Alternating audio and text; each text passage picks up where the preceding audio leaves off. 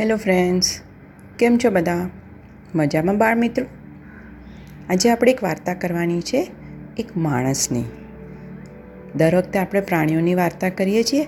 આજની આપણી વાર્તા છે વાસણીવાળાની તો બાળકો, તમારા શહેરમાં કે એરિયામાં ક્યારેક સવારે પહેલો વાસણીવાળો નીકળે છે, જે સુંદર મજાની વાસણી વગાડતો હોય છે.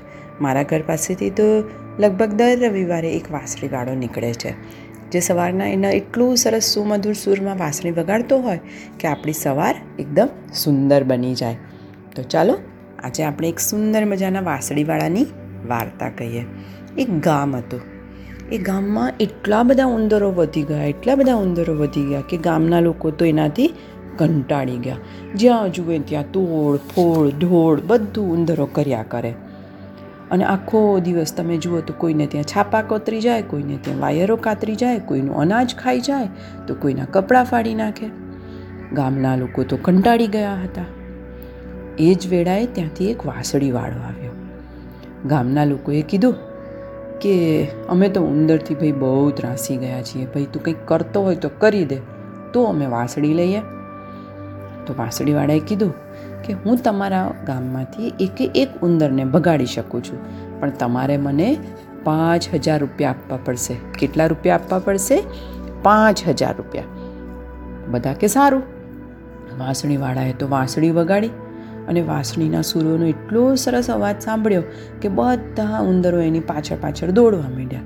વાંસળીવાળો તો બધા ઉંદરોને ગામ બહાર મૂકી આવ્યો અને તળાવ પાસે લઈ ગયો કે તળાવમાં અંદર ઉંદરો જાય અને ફસકાઈને ફસાઈ જાય. હવે વાંસળીવાળો બધાને બહાર કાઢી અને પછી ગામમાં આવ્યો કે લાવો મારા પાંચ હજાર રૂપિયા. એક કલાક વાંસળી વગાડી, એના પાંચ હજાર રૂપિયા મને આપો. ગામના લોકોએ શું કીધું? હે? શેના પાંચ હજાર? શેનો સમય? વાંસળી વગાડવાના તે કંઈ પાંચ હજાર રૂપિયા હોય?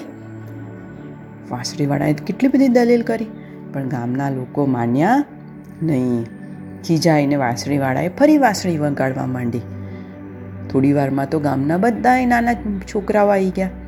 એ બધા પણ ગામના છોકરાઓ વાંસળીવાળાની પાછળ પાછળ ચાલવા માંડ્યા. ગામના લોકો તો ગભરાઈ ગયા. એને થયું કે આ વાંસળીવાળો જેમ ઉંદરને બહાર મૂકી આવ્યો, એમાં મારા છોકરાઓને ક્યાંય લઈ ના જાય. એ ગામની બહાર મૂકી આવે નહીં. એવું માની અને તરત જ પેલા વાંસળીવાળાને બોલાયો.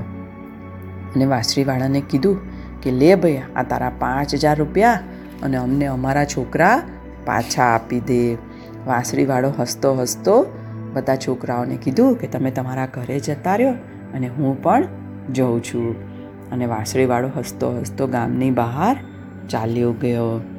એટલે બાળકો, જ્યારે આપણે કોઈને કશું કીધેલું હોય અને એ આપણે પાલન ના કરીએ, તો આપણે હેરાનગતિ કરવી પડે.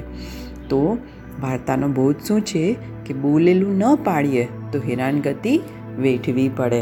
જો ગામના લોકોએ પહેલાં પાંચ હજાર રૂપિયાનું કમિટમેન્ટ ના આપ્યું હોત, વચન ના આપ્યું હોત, તો વાંસળીવાળો વગાડ્યો જ ના હોત. અને જો વાંસળીવાળે વગાડ્યું ના હોત તો ઉંદરો ભાગ્યા ના હોત. પણ જો ઉંદર ભાગ્યા અને ગામવાળાઓએ કમિટમેન્ટ કરેલું હતું, એટલે જો વાંસળીવાળાનું માની અને ગામ લોકોએ તરત પૈસા આપી દીધા હોત, તો એને આ લોકોને આવું કશું કરવું પડત નહીં. ઠીક છે બાળ મિત્રો તો સૂઈ જાઓ બધા. Good bye good night do take care of yourself